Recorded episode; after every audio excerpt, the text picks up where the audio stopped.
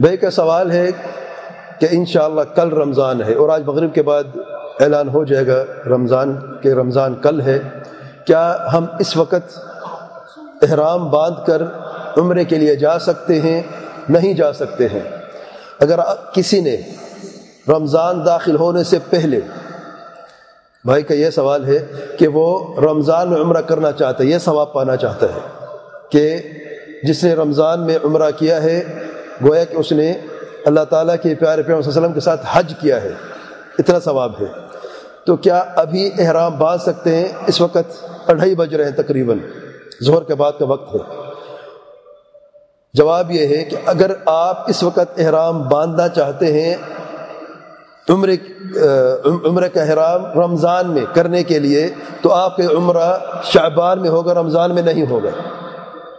اور جو اجر و ثواب رمضان کے وہ آپ کو نہیں ملے گا۔ کیونکہ آپ کے عمرہ جو ہے وہ شعبان میں، اگرچہ آپ طواف کا کی ابتدا مغرب کے بعد ہی کرتے ہیں، تب بھی آپ کا عمرہ شعبان میں ہی شمار ہوگا۔ کیوں؟ کیونکہ عمرے کے ارکان میں سے سب سے پہلا رکن ہے احرام۔ احرام آپ نیت کرتے ہیں۔ جس وقت آپ نے نیت کی ہے، آپ کے عمرے کی ابتدا وہاں سے شروع ہوئی ہے۔ اور آپ نے نیت تو شعبان میں کی رمضان میں۔ اس وقت کیا ہے؟ شعبان ہے تو آپ کا عمرہ رمضان میں کیسے ہوا؟ تو آپ کا عمرہ بھی شعبان میں شمار ہوگا، رمضان میں نہیں۔ اور یہ غلطی اکثر لوگ کرتے پہلے دن میں، رمضان کے یعنی شعبان کے آخری دن اور رمضان کی پہلی رات میں۔ اکثر لوگ غلطی کرتے ہیں۔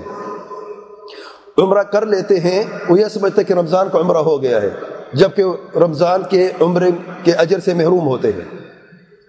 آپ نے اگر عمرہ کرنا ہے تو مغرب کے بعد احرام باندھیں اور پھر آپ عمرے کے لیے جائیں۔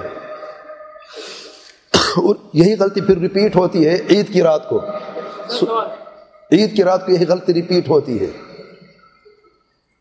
کہ عید کی رات مغرب کے بعد بعض لوگ بھیڑ سے بچنے کے لیے رمضان میں رش زیادہ ہوتا ہے، وہ کہتے ہیں، ہم آخری دن میں عمرہ کریں گے۔